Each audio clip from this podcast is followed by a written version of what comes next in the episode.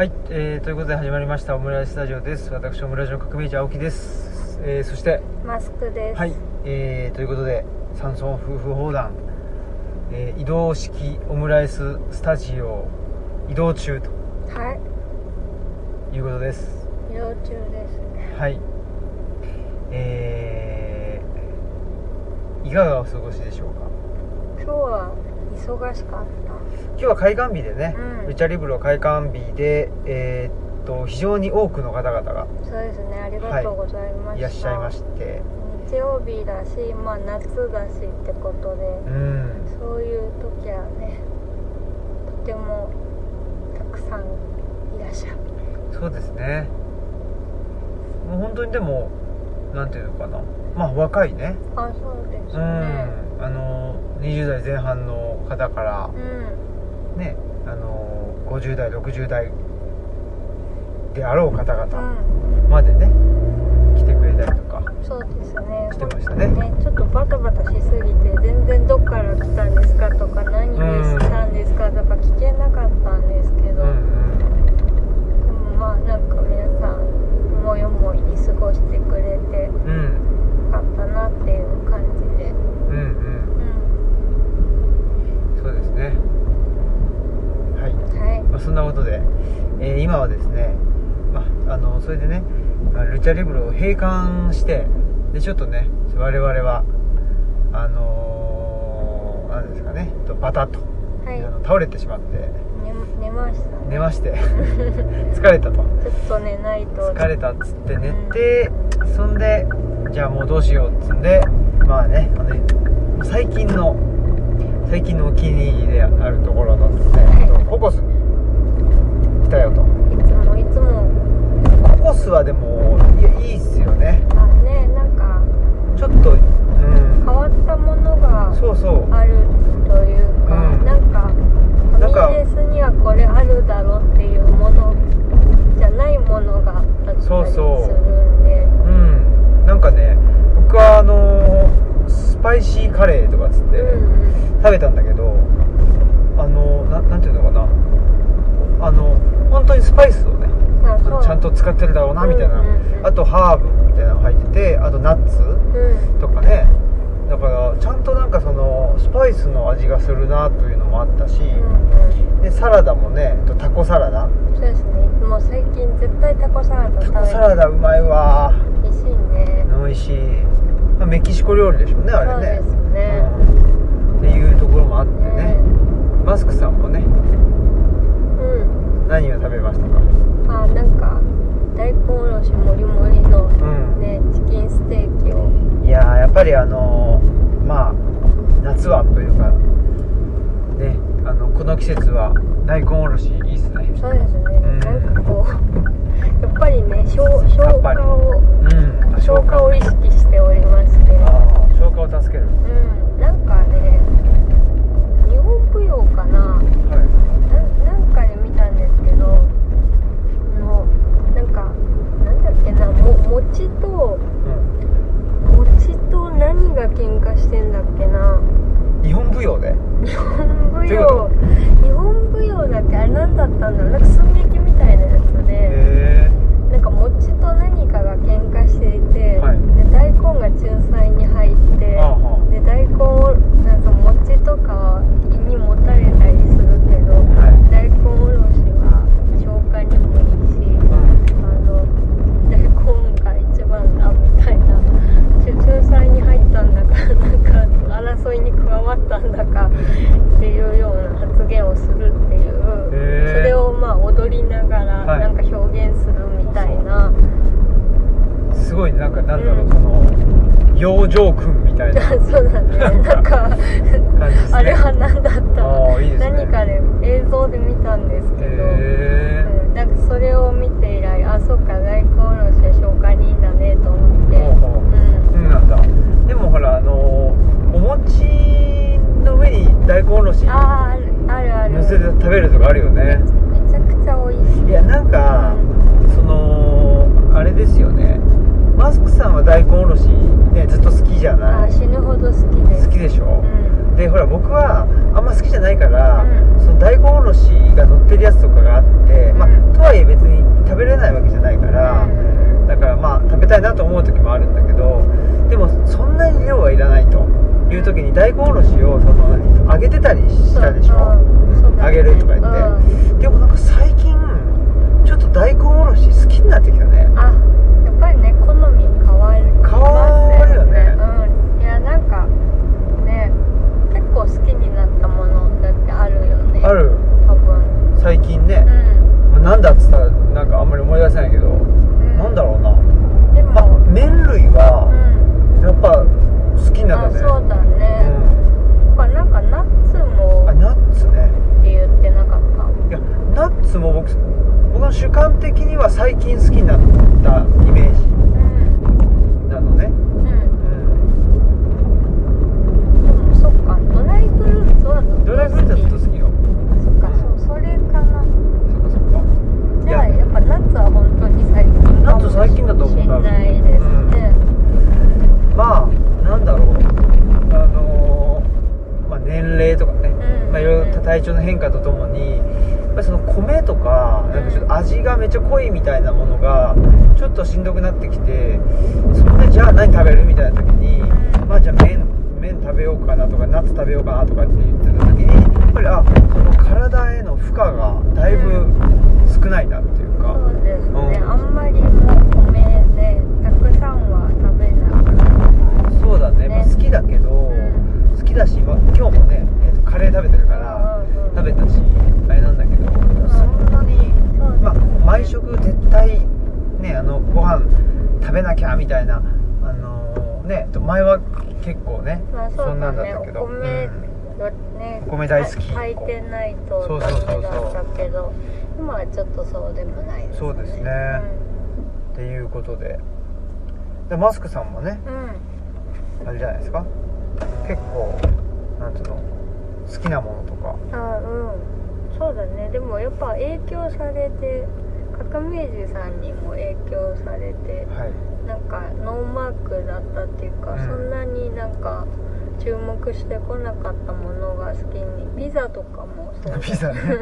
ピザあんまりそのまあ、もっと昔すっごい昔子供の頃はトマトソースのピザがあんまり好きじゃなくてへーそうなんだ。うん。なんで？でまあ酸味が子供にとってはでうんうん。トトマトがそんなに多分好きくなかったんですよね子供の頃。なんか多分兄弟みんなとあ思うんだけどなんかだからピザ取るって言ってあも、うん。あのホワイトソースのピザとか探して、あのね。ねピザのそのカタログから探してこれって言ってたんですよ、はいはい。それはなんかいつの間にやら普通にピザねトトマトソースのも他のも好きになってましたね。うんうん。うーんそれとかね変わりますよね。うん。えなでもドライフルーツとナッツとかもなんかあまり選択肢に入ってなかったけど、ん。好きになってきたし、うん。あとななんだろうな。フルーティーなものっていうか、うん。ケーキと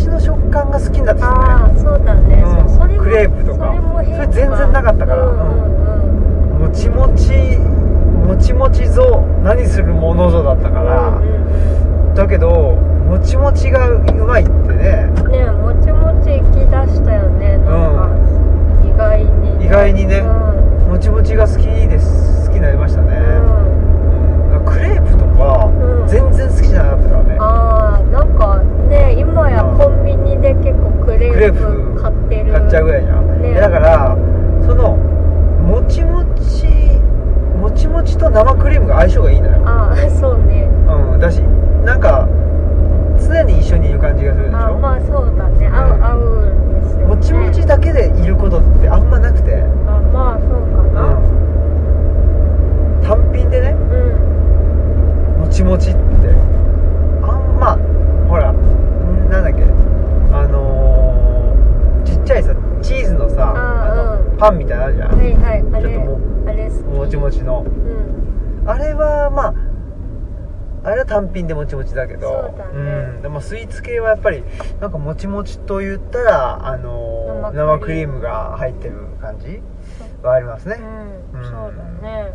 そういうの食べますよね結はい。そんなことで。はい、全く関係のない話をねしてますけど。食べ物の話。食べ物の話はやっぱりいいですよね。ね。面白いですね。しちゃいますね。ついね。うん。はい。パイナップルもでも好きになったよ。あそう、ん。僕はまあパイナップル大好きだからね。パイナップルだからフルーツであのー自分でね、うん。その買ってきてでね何？あの一人で。一人でもちょっと何切ってうん。食べようかなと思うのはもうパイナップルだけですね。そうだね。他のや,、はい。やんないもんね。他の切って剥いてだもんね。そう。まあね。そうそう、だってでっかいみかんとかあってもさうん、やらないん。だあんまりねうんよっぽどですね、うんだけどパイナップルはもうねあの率先してやるもんね全然面倒くさがらずにねそういやパイナップルはうまいっすねうんでもパイナップルも酵素があるから、うん消化にいいからあそうだよね、うパイナップル畑とか作りたいもんねできないのかな東吉野にパイナップル畑あったら仰天ですね。ねそれこそなんかせめて温室とか。え無理か。そうだね、うん。まあ、南国の果物だもんね。そうだよ、うん。日本でも取れるのみたいな宮崎とか沖縄とか、まあね。みたいな感じじゃないですか？そう多分ね、うん。でもちょっとそもうそれぐらい好きですね。パイナップル。ねそうだね。なんかでも本当にね革命児さんがそうパイナップル好きっていうのがねなんかスーパーでそのパイナップル丸ごとうん注目したことがなかったあけどあ結構スーパーにパイナップル丸ごとってあるんだ。あ結構入ったとこにはそう。あるでしょ？そう。意外にね。うん。いうん。かでも結構必ずあったりす必るずある。からパイナップルの人気よと思って。そうよ。だしやっぱりまあこういう風についあの見てしまうという。うん。これは現代人としての、まあ癖というか、うん。病ですけどやっぱりなんていうかなそのコスパがいい気がしちゃうんだよね。あコスパっていうのがよくわかんないけどパイナップルのあのなんていうの質量あと、あの存在感と食べた感じうん。であの甘さとあと、まあ、そんなに外れがないああまあしそうだね、うん。桃とかとちょっと外れあったりするそじゃないですかそうそう高級だし、ね、うちょっと一か八かみたいなとこあるじゃんうんでそれと比べるとパイナップルってそんなむちゃくちゃ高級なパイナップルってない気がして、まあ、でうん。1個例えば700円800円はするんだけど、とはいえあれだけでかいからあのねうん、あれ1回1回で食べきるのは無理じゃん、うんまあ2人だからね。そうで2人でまあ4 1回1回4分の1ぐらいだとしたら、ねだからまあ4回食べれるわけですよ、でこと考えていったらこれはお安いですよと。うん。いう、まあ、そういうのも僕があのパイナップルの好きな理由の一つですね。ははい。はい。疲れちゃったよ ということで、いということで、はいまあ、あとは本当はブドウも好きであのあ大きなねね巨峰ね。あぶどうあるわ今そういえば家に。あそうだよね。食べたい食べうんもうねもう果物をダメにすることほどちょっと寂しいことはないですからね。ね。食べたいですね。まあだブドウまあでも大きなやつね。うん。何度も言うけど。その何ですか？巨峰みたいなうんね、うん。やつですよ。なんかあれ？え？ワンコが歩いてるなまたあの子だ。この前いた子だな。なんかちょっと大丈夫かな。まあね首はしてんのに首輪してるけどね。歩いて。まあなんかなんか言っといでっつってあれなんかしら、どうなんだろうね。ね保護しなくて大丈夫かまあ、東吉野だったらまだしも、うん。ここ結構街中だからね。そうなんだよね。なんかどっからな逃げちゃった子なんじゃないかって心配なんですよね。大丈夫かしら。ねえなんか捕まえとかなくて大丈夫かな。でも捕まえた時にさう、ん。なんか何あの噛まれちゃったりして、うんうん。ね。でねあの保健所送りとかになっちゃってもかわいそうだもんね、まあそうそうだけどね。難しいですしかも保護しといてどうどうしとくのかって言われたらちょっとねうちにもいるからね。犬がねこ困っちゃうっていうのはあるんだけど。なんかねでも迷い犬じゃないといいそうですね。まあちょっとなんかあの迷い犬ですという張り紙を見たらちょっとそうねそうですね、うん。目撃情報として、うん。まあちょっと次見たらもしかしたら捕獲してみてもいいのかもしれないあらあらららあららなんだなんだ天天がて天天がイタチかなイタチいろいろいますねうん今日は細細かったですねねとはいえまだですねはい我々は桜井から東吉野村に帰ってる途中で東吉野村まで入ってない状態なんですけどねこれだけなんかねえー、と犬がいたり、えー、とイタチがいたりしているという。いろんな子に会う。うん。そうですね。じゃあ、はいちょっとはい。そんなことでまあ近況っつうことは特にないかな。そうだうねんあちょっとあ前回あのラジオで、こうあのねイベントのお知らせしてたんですけどオムラジと本そうだそう7だ。月30日あれはちょっともうコロナが急増しててトホンさんの身近でもそういう方がいるっていうことで、まあ、ちょっと中止にさせていただきました。すいません。うん。でオムラジでもう普通にオムラジで発ねうん。撮って発信できたらと思うのでまた、そうですあねのお待ちください。はい残念ですけども。ね残念ですけど、うん。まあでねもね。残念だ。お話はできたらと思います。そうですね。はい。はい。じゃあちょっといいですか？はい。お便りスペシャル、お便りスペシャル、お便りスペシャル、お便りスペシャル、お便りスペシャル。はい。はい、お便り読んでいいですかね？お願いします。はい。じゃあ、オムラジネーム、白く、あ、白くま、ごめんなさい。白くまみかんさん。はい。えー、大学事務の方、お休み中ということです。はい。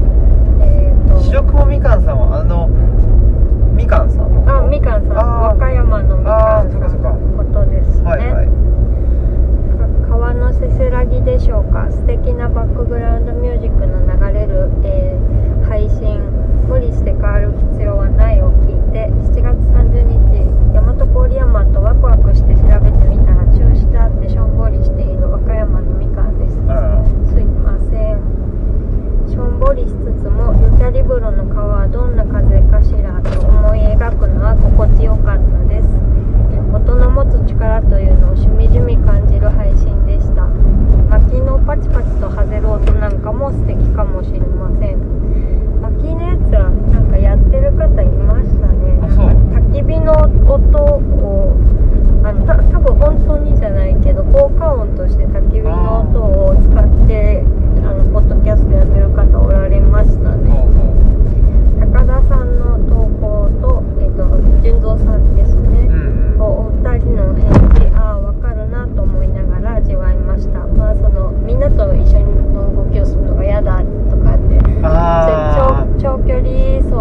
あのマイペースに走ってるのはいいんだけどみたいなね、はいはいお話がありましたけどいやーだからあれあいいあどうぞは喋ってい一つは高田純三っていうラジオネームなんか何度聞いても面白いなと思あ思っちゃうっていう、本当ですかうん、のが一つなんですけど、うんもう一つはその長距離走が自分のペースでうん。その走れるからあの長距離走が好きって、うん。あそういう視点がなかったなと思ってあ僕長距離走すごい苦手で、ううん。どっちかというと、まあ、サッカーとかね、うんうん。そういうチーム競技の方がうん。実は好きだったりしてっていうのがあったんででもそういうまあ自分のペースでね、うん。あのなんていうの？その、まあ、入れるっていうために長距離。うん。っていうなんかそれが分かってたら、うん。ちょっとなんか長距離走へのあの見方というかね、あそうですね。うん、なんかちょっと変わったような気もするなとうんうん。いうことをですね、うん。うんはい。まああの前回のね純三さんの,、うんうんあのお便りから思いましたよなんかね長距離走ってそう聞いてみるとなんか自分と一緒にいる感じっていうかね、うんなんか読書とかと似てるのかなっていう、ね、そうだね感じがしてきますそうっすねうんなんで僕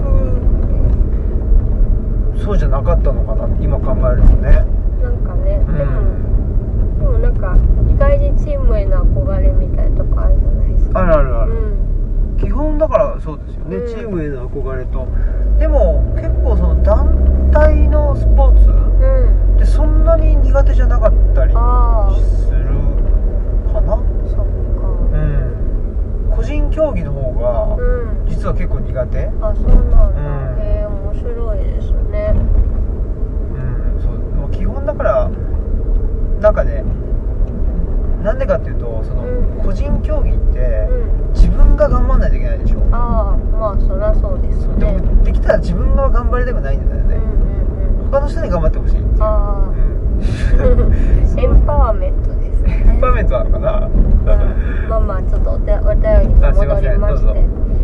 合わせることは自分を曲げるところが大きいと苦しいものだなっていうふうに感じてくれたそうです。うんでここからはお二人にご相談したいことがあって思い切ってお便りします。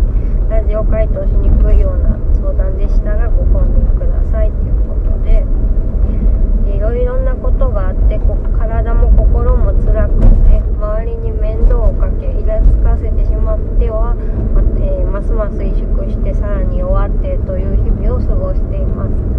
自分なんかいない方がいいと思います。けれどこれを誰かに言ったところでそんなことないよと否定と慰めの言葉が返ってきます。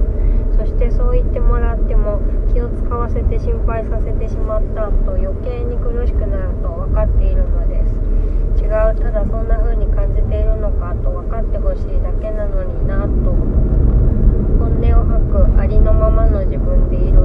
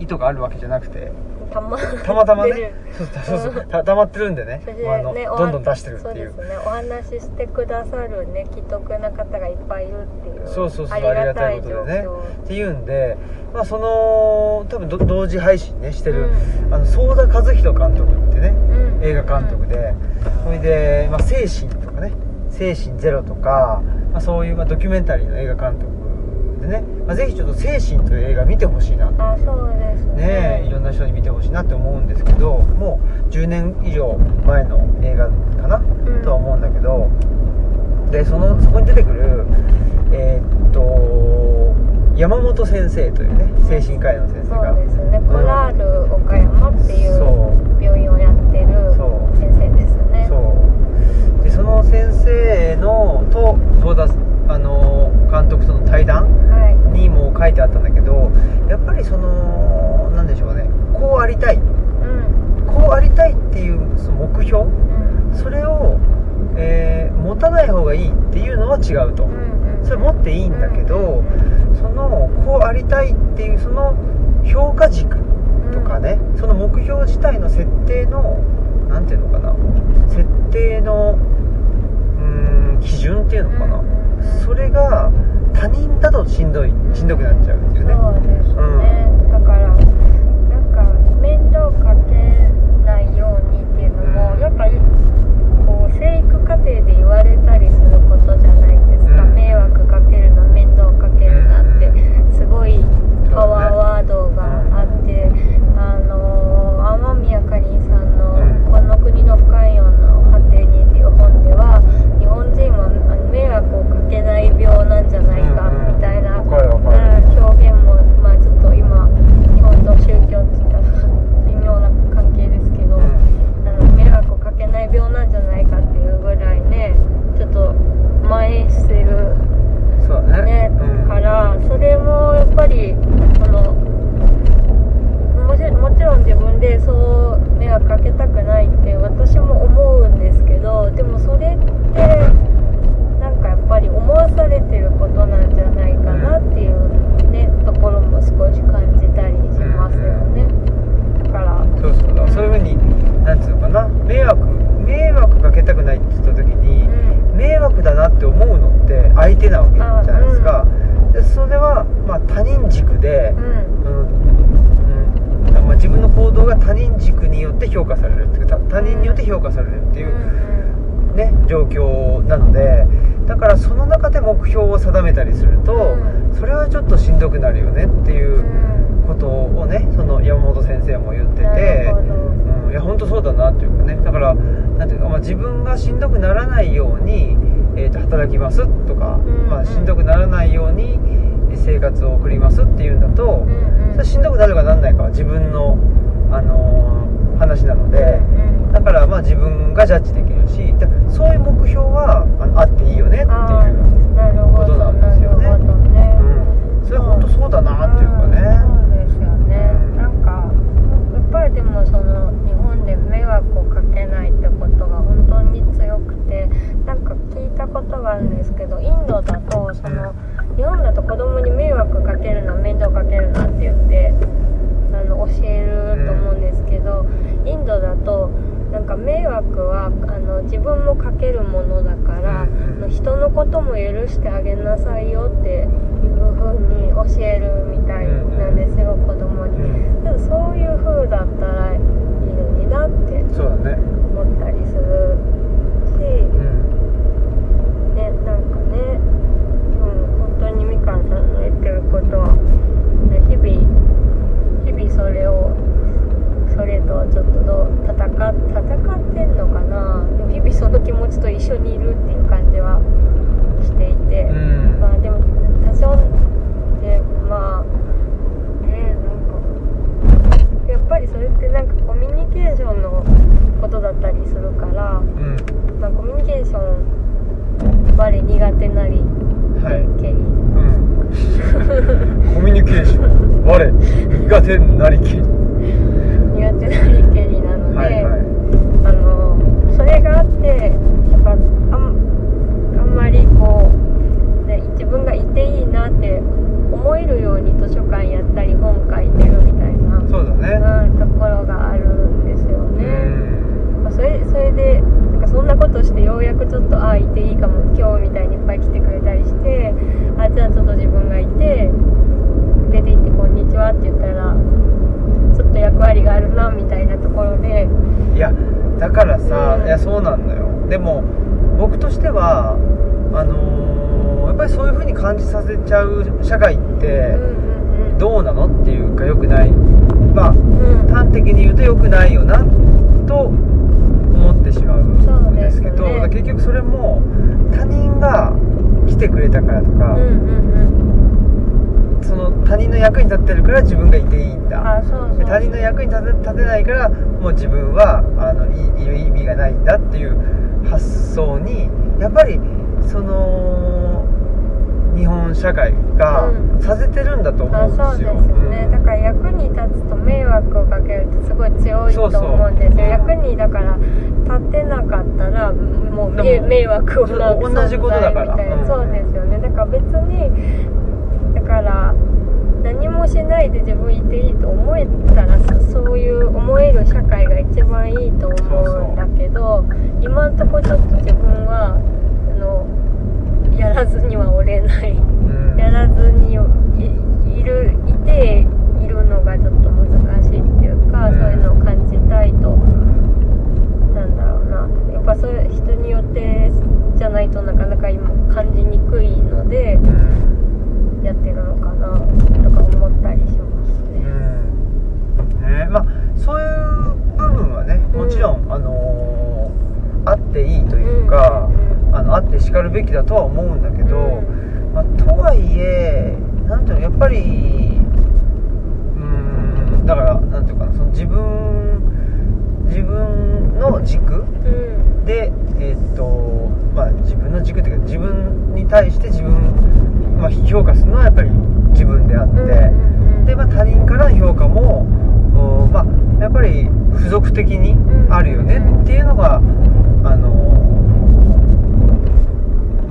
いいい関係というか、うんその方がいいんでしょうけどね。まあそうですね。まあね図書館もなんかでもまあその自分がしんどくならない範囲でしかやらないから、だから100%他人軸だと来てくれなかったらもうここは役に立たない場所だとかそのになっちゃうんだけどそれはあんまりそう思わなくて誰も来なくても別に楽しくやっててるんで。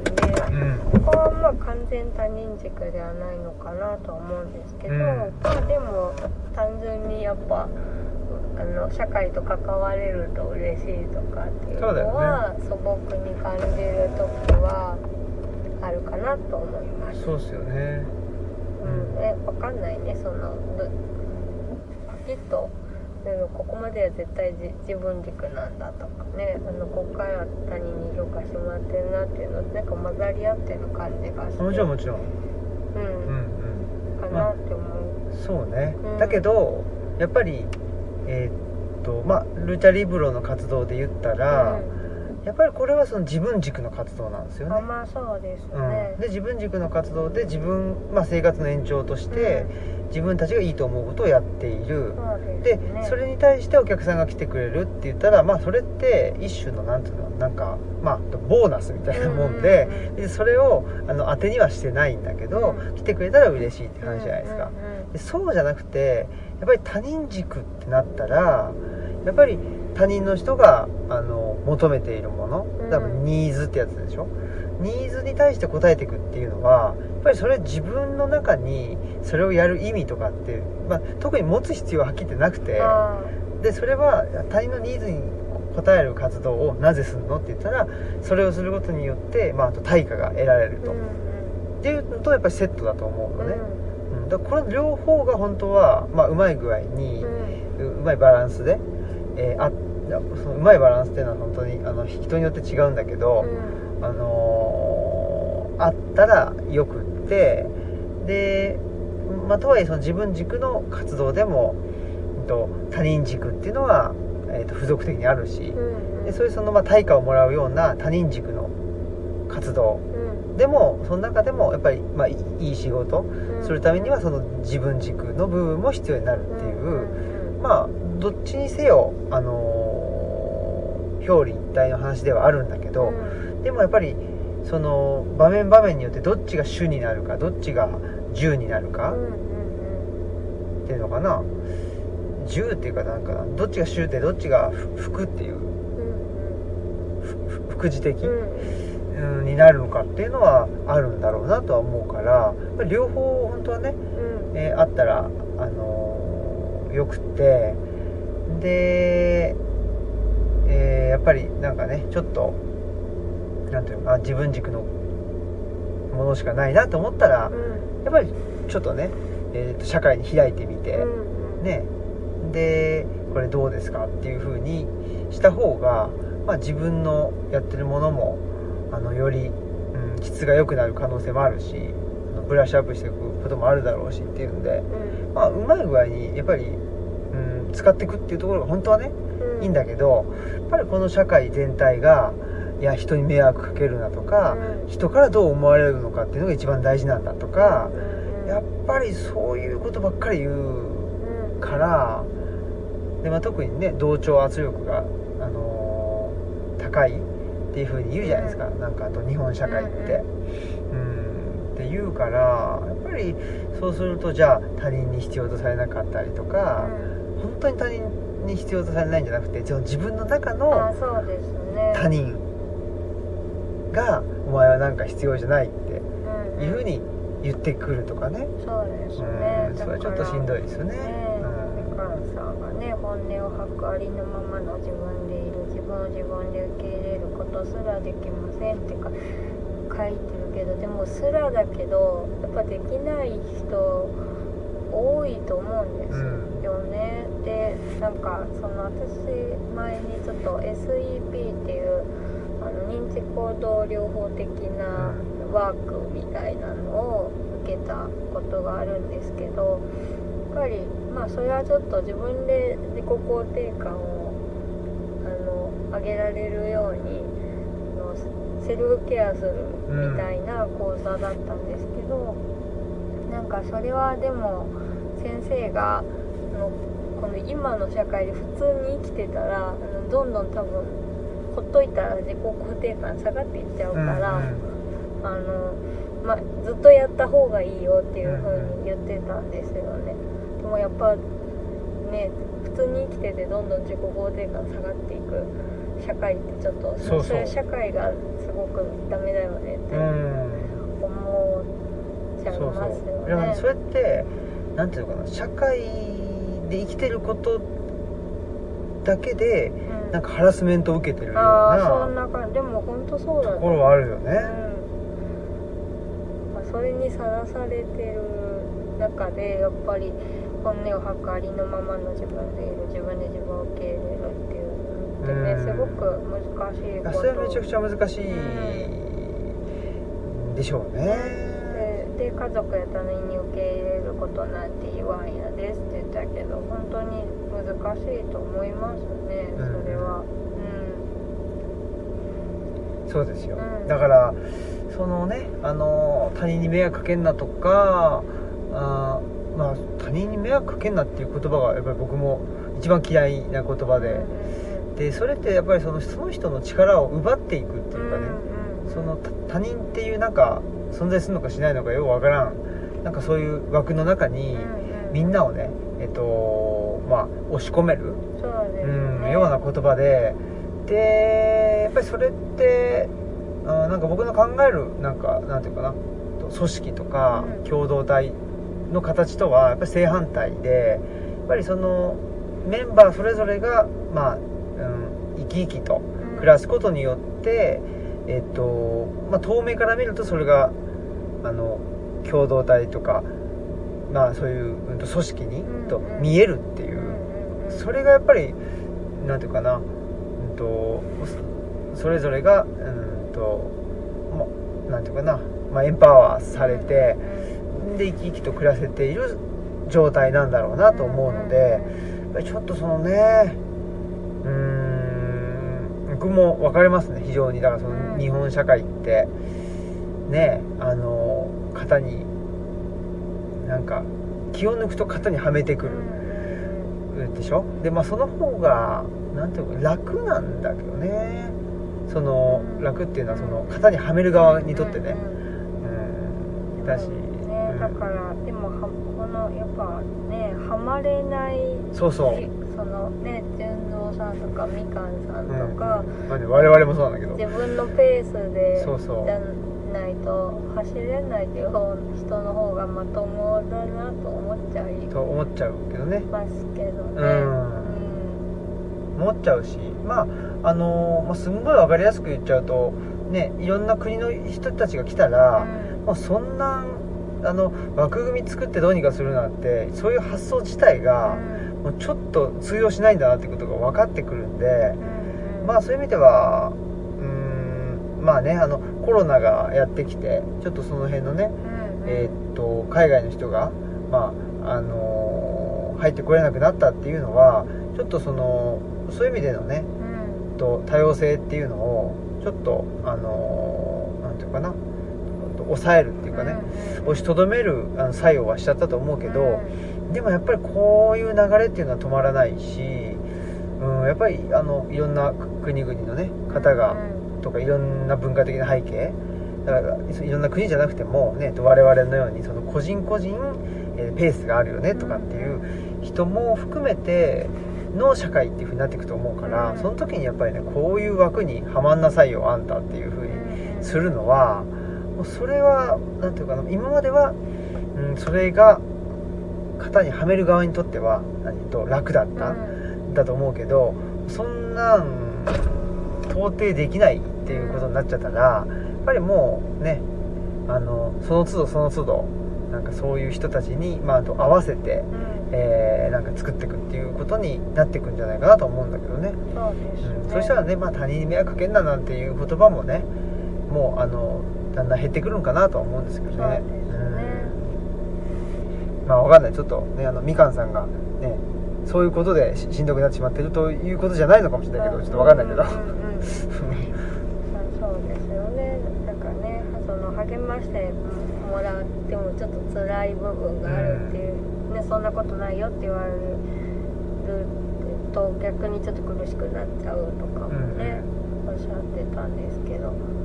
そうそうなんですよねそうそう。これさ、うん。なんでさまあちょっとわわかんないよ。はい。わかんないから、はい。みかんさんに申し訳ないかもしれないけど、はい。はいなんでそれを励まされても、うん。全然なんていうの？あの嬉しくないかってあ言うとあはい。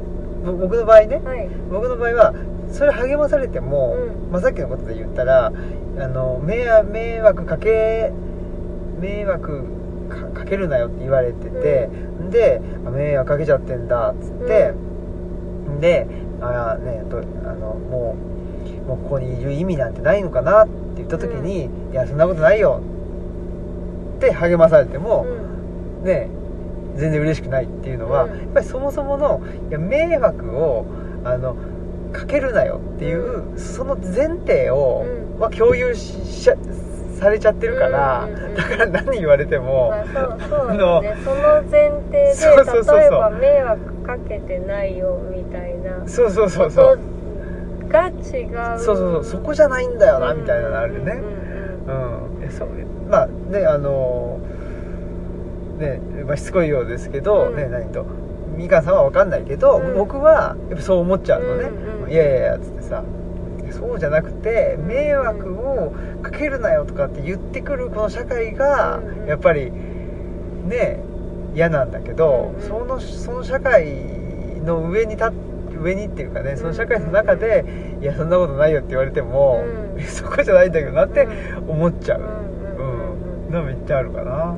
そうですね、うん。だから本当にちょっとねそういうところから少しね距離を置けるといいですよね。そうなんだよね。うんそうなんですよね。ね距離を置けたらいいんだけどね。ちょっと無理せずにうん。ね、おおそれね2人にとって毎日が穏やかでありますよ。それはみかんさんのね毎日がそうであってほしいですよね。そうですね。だからまあね我々もねうん。ほらなんていうんですか？結構まあは激しいというかうん激しかったり、うん。まあ、穏やかだったりみたいなのを結構繰り返してるようなとこあるじゃないですか。そうですね、ねまあそれをそれで私はどっちかというとまあなんか穏やかなのがいいのにそうあれない自分みたいなところでなんか自分がいないのが一番穏やかじゃねえかと思ったりとうん。するんですよね。うん。うん。ねえ、まあ、とはいえやっぱり自然ってね、うん、うんあの穏やかな時もあれば、まあ、台風来たり。そうそう台風来たりするから、まあ、そんなもんじゃんってうん。思ったりもはい。していたりしますね。うん。はい。えっとね、いろいろ本の名前も挙げてくださっててよちょっと読んでみたいのとかあるので,、ですはい読んでみようと思います。はい。ねみかんさん無理なさらずにお過ごしください、本当ですね。ありがとうございました。ありがとうございます。はい、ああとちょっとおうん。便りがもう一件来てて、はいはい。あのなんか要約しますと、はい。あのまあ土地とか、はいあの土地？土地のなんだ土地とか、まあ、しそこのえにあるエネルギーとか、まあ、水利権とか食料とかを巡るはい。争いってあるじゃないですか、うん。まあゆね、急にどうしたんだよ。すいません。すいません。あのなんかいやそのおはい便りで、まあ、ウクライナとロシアのことを挙げておられて、はいはい。でまあそゆその方の言ってることを要約すると、まあ、はい。そういうそういうと、まあ、土地をめぐる争いみたいなものがあるけど、はい。まあ、それってなんかねねでもなんか私はちょっとその問題はうん。なんかまあ水利権にししろ食料にしろエネルギーにしろ全部土地に紐づいてるものだから、はいはい。なんか土地がもう戦争をうんうん。うんどどうしても起こすというか、うんうんうん。戦争の理由ってそれしかなないじゃないですか、うん。そこの土地にあるエネルギーが必要だったり、まあ、軍事拠点としてそこが必要だったりとかあそこの業業業権をめぐってうん。争いが起こったりとかするとか、でも争いが起こる理由って大体その土地だなっていういう感じがするんですけど、でなんかその革命児さんが山村っていうことをいう時にやっぱ田んぼがある土地とちょっと違うっていうじゃないですか。でやっぱ田んぼがある土地って水利権とかで結構争いが起きたりとか、まあ、どれだけあの田んぼの広さを持ってるかっていうので納められるそれこそ年貢の量とかが変わってきたりとか、権力関係が生まれたり、まあ、それを巡って争いが生まれたりするじゃないですか、なんかねそういうことをそういうことを考えたいというか。あそういうことを考えたい、うそうまあまああのーこれはねん、はい。これ前回も言ったかもしれないですけど、うん。あのーぜひね我らがはい。我我らが山さんとあーそれは。一緒に一緒にというかねそうね。考えたいところではありますね。本当です山崎正弘さんとね、うんうんうん。昨日もね急にねえーいやこれはうなぎが食べたかったんですけどってね。で昨日の夜き昨日の夜じゃないか。今日のあ昨日の夜メメールしたのか、うん。あのね山崎さんにね「ちょうなぎ食べたくなってきました」っつって食べませんか？食べませんか？さ「いいじゃない」って言ってくれたけどでねなんだ？そうそうそう。いつ行く？ってあのねなったけど、うん。で今日ねななんだと今朝ねあの今夜行きたいなと思って、うんうん今夜どうすかって言ったら「いや締め切りが3本もあるんで。そんなにあんの?」と思って。さすがですね。すごいな、ね忙しいですね。えと思ったりもしましたけど、いやまあいろいろだと思いますよ。その、まああの例えば僕がね研究してたところで言うと、ローマ帝国。はいローマ帝国が、まあ、なんで戦争をしてしたのかうん。っていうのって結構なんかまあ、うん、戦争したこと自体は、うん。あの事実なんですよ。はい。事実だけどなんで戦争したのかって、うん。結構いろんな解釈があってっていうのもその帝国主義、まあ、そういうの帝国主義って言われるわけですよね、うん。うんまあそうですね。うん、だから今回そのロシアとウクライナの戦,、まあ、戦争というかはっきり言って一方的に侵略よね。だからこういうのは一方的に、まあ、あのお軍事力の強い大国がであるロシアが、うん。そのウクライナっていうね、まあ、ロシアと比べると小う国ん。に対して、えーまあ、攻め込むと。おで、えーまあ、その資源を奪うとか、うん。なんでしょう、まあ、あのその他あのいろんな目的があるのかもしれないけど、うんうんまあ、そういうことをするっていうのは、まあ、いわゆる帝国主義と言われるわけでねこれはその20世紀の,、まあ、あの前半うん。に、まあ、そういうその西洋列強が、うん。ねえーっと西洋という、まあ、すごいうん軍事的にも強いうん。国々が、まあ、アジアとかアフリカのそういう弱い国々を、まあ、どんどんどんどん攻めていって、うん。で、えー自分の国の土地にしていってでそこに、まああのもうそこに住む人々うん。を、まあ、安く、ね、こき使ったりとかうん。あとはまあその自分のところで作った何かまあ商品を安く買わせるとか、うん。まあ、それとかそこにえーあるまあ資源をうん収奪する一方的に収奪するとか、まあ、そういうような風にね、まあ、してきて、まあ、それをいわゆると植民地とはい。いうわけじゃないですか。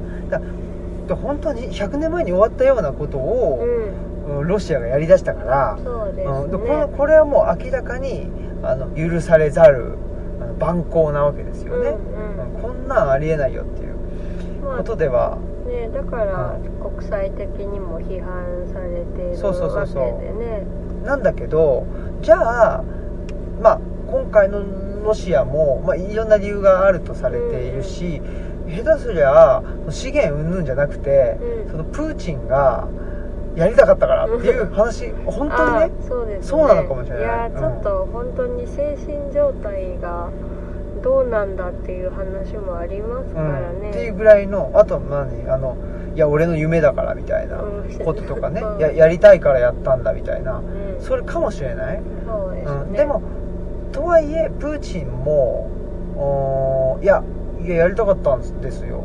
ってね言うかっていうと、うん。なかなかそうは言わず、そうね。それをとかとねか正当化するわけじゃん、うん。うん、だからその正当化するときにそのそうそうだから何と、ね、ネオナチによってその、うん。ウクライナに住んでいる、まあ、あとロシア系住民が被害を受けているんだとか、まあ、そういうような、あのーまあ、他の人が理解しやすい共感しやすいような、まあ、説明をするわけですよね。だからローマ帝国も戦争はしたのは事実なんだけど、うなんで戦争したのかっていうのあははっきり言って分からんというかまあ、時期にもよるし、えー地域にもよるしケースバイケースなのね、うんうんうん。でこれなんでかっていうと、まあ、ローマっていうのは、まあ、特にローマ帝国ね。うんうん。でその帝国になる前っていうのは共和制って言って、うん。まあローマって言っても何ていうのかなあのー将軍が結構将軍にその、えー、とイニシアチブがあって、うん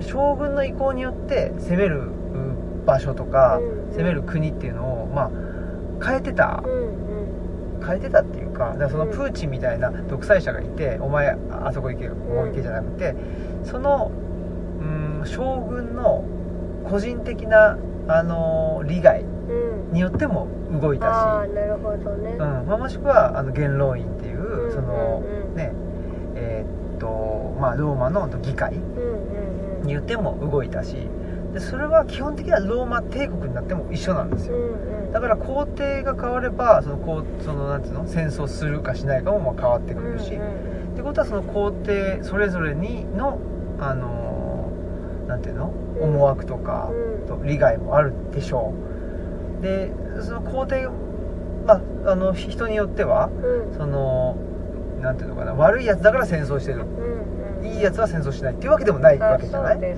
うん、だからっていうのもこれをあのなんて言ったかというと帝国主義でその、うん、防衛的帝国主義だったんじゃないかとも言うわけ、うんうんだから攻めてくるから戦争してたんだあーうんんそういうあの、うん、とローマに対するねうん。帝国主義論も出てきてて、うん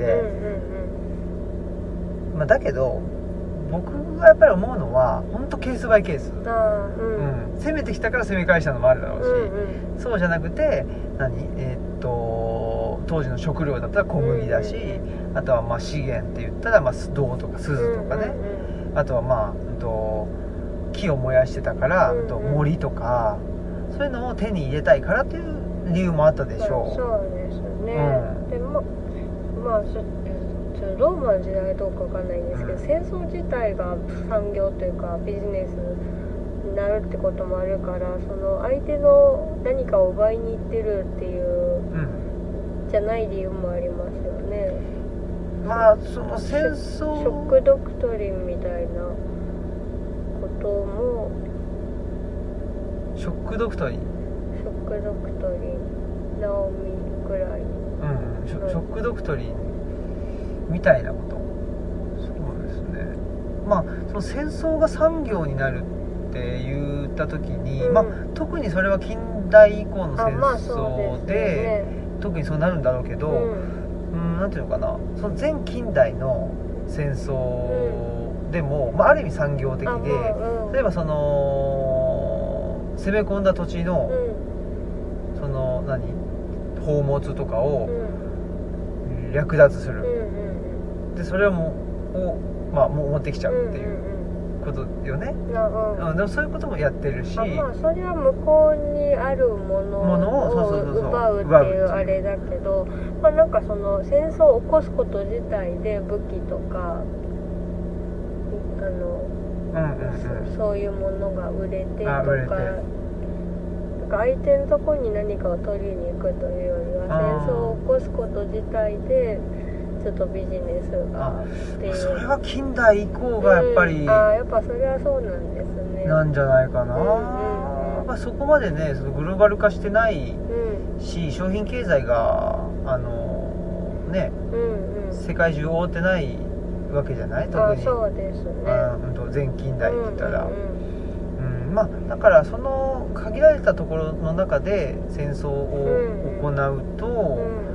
えーその、まあ、武器を作ってるうん。人たちがあでもあーどう？まああんまり変なこと言えないけどうん。やっぱり近代以降うの、ん。以降だし、まあ、特にその20世紀以降うん。どんどんどんどんそういうまあ武器商人みたいな、うん。あー人が活躍するようになったっていうのはやっぱりそのグローバル経済ああやっぱが前提。なんでしょうね。まあそうですよね、うんそのと思うけどそねの土地だけで言ったら損害があるわけで。そうそうそうそう、だからまあそれこそまああの何近代以降って言ったけど、うん。うんとぜ前近代まあとはいえ、まあ、初初期近代みたいなもんで、うイギリスがね、えー、と武器作ってそれをアフリカに、うそうん送って、うん。でアフリカから奴隷を連れて、うで、えー、とアメリカ大陸に行ってでアメリカ大陸でサトウキビ作って、うん。それをまたイギリスにみたいな、まあ、いわゆる三角貿易、んはい。だからやっぱりそういうその地域を超えた商品経済っていうのがないと、うん。そういういわゆるショック・ドクトリンというかね。そうね。そういう戦争のあり方っていうのはなかなかなかったんじゃないかなとは思うんだけどね、うんうんうんうん。じゃあやっぱり結構新しいそういうあり方はね、うんうんうん。けど本当に、まあ、何かを取りに行くとか、あとはそのねえーっと例えば日本でも元元が攻めてきて、うん。それを追いか追い返す。だから、攻めてきて追い返すみたいなのって、すごくそのなんていうの？あの戦争に対する、うん。ねえっと戦争に対してまあみんなねと戦って、うんなんだと頑張るわけだけど、それに対する見返りが得れないっていう、うだからそれが結構何その国の存亡をあねあのなんていうか左右することになったりはしますよね。うん。うん。見返りないんかいってう。んいう、うん。それはそれこそローマとカルタゴの戦争ポエニ戦争の中でもやっぱり、うん、そういうのもありますしね、うんという。はい。はい。まあでも引き続きこういう話もねはい。ちょっと山崎正弘さんとあもしていきたいと思いま思いますし専門家なんで。そう。でちょっとねえーっと最初のみかんさんの話と、はい。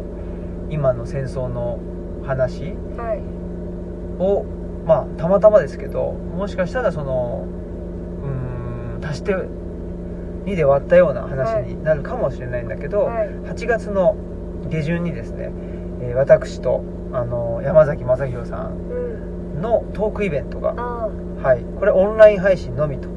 いうことになっていてまた、えー以前ね竹俣宏さんと私でやって、あのもう記者会見みたいなことになりましたけど、はい。あの純駆堂ね。純駆堂のうーんオンライントーク。はい。っていうことで、ね、ちょっと山崎さんとやるんですけど山崎さんの新刊のね「未完の敗戦」っていう、はい。だその日本はなぜ人を大事にできないのかっていう、だからさっき言ってたねやっぱりその迷惑かけちゃダメなんだよとか、なんかそういうそのその人自身を大事にするんじゃなくてう、ん。その周り周りに波風立てないよううんうん。にするみたいな、まあなんか調和をね、うん。とか言われるけど、言われるけどね。綺麗な言葉で言うとね。和を持ってみたいなこと。うんうん。言うけど、いや和とかそんなんじゃなくてその人とかその生き物の命が大事だろうっていう、んうんうんねそれがかからだぞったらまずは。和もクソもないっていう、うんって思います。ねそう、はい。っていうような話。をあの山崎さんとね、はい。すると思いますんでぜひこれもあのオンラインでねはい。聞いてもらえたらなと思います。お願いします。お願いします。はい。じゃあこの番組は、図書館、パブリックスペース、研究センターなどを内包する、人文地の拠点、ルチャリブロの提供でお送りしました。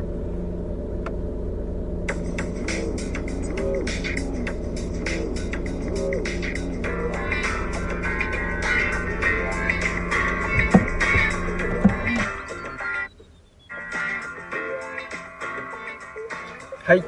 ということで車のエンジンを切りました。はい。はい、えーエンディングです。はい。ということでね、まあ、いろいろと、えー喋ってしまいましたけども。よく覚えてませんけど。はい。はい。まあちょっとねみかんさんはねお大事にしてほしいなというかね。うんそうですね。うーん。ちょっと大和郡山にねお会いできたらよかったそっかそっかね。ちょ申し訳ない。申し訳ないでですね。ねちょっとまたでもねオールドファクトリームックさんとかとも。そうだね和歌山行くんでね、うん。まあ、和歌山っても広いからみかんさんのねうちから、うん。あのオールドファクトリーブックスさんが近いのか遠いのかちょっとわかんないけど、ね、でもまた行きますし、この前ね、えーラクダ社さん、あそうですうん、この話したっけな？してないかな？ちょっとね、まあ、僕ほら月1回あの十津川村にうんうんね仕事で行ってて。でちょ,、まあ、ちょっと早く終わったんでうん。仕事がね。これラクダ社さん行けっかな？ででラクダ社さんからちょうどその数日前にメールをいただいてて。でなかなか返せてなかったんでちょっと返してか返してじゃないわ。まああの返すついでにちょっと行ってみようかなって言うんでうんうん。行ったらめちゃくちゃ遠かったっていう、まあ、なんか話した気がすあるなそうですね、うん行ったかもですねだからまあ、和歌山も広いよっていうことでね。ううん。ですけど、また、ね、行きますし。うんうん。でもやっぱりちょっと紀伊半島に人がね、住めるっていうのが、なんか日本社会としても、あのー良くなっていくようなうん気がしますよ。だからそれっていうのはね、他に迷惑かけるなとか、その、なんていうの？は勤労は国民の義務だとか、なんか、なんですか？なんかそういうその、何？いや、自分じゃなくてもいいじゃんって思わせちゃう、その社会を良くないんで、で、その、自分じゃなくてもいいじゃんの社会を進めてきた結果が、まあ飛躍するかもしれないけど、えっ、と、過疎だと思うんですよね、僕はね。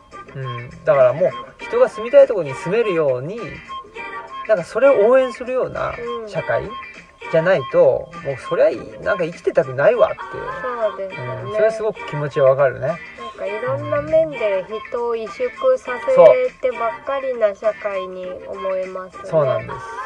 だから本当みかんさんじゃなくてもみんなすごい萎縮しちゃってるようなそうだねでなんか力をそがれてるような気がしますねそうですね。うんまあそういう社会にゃララバイとはいいうことで。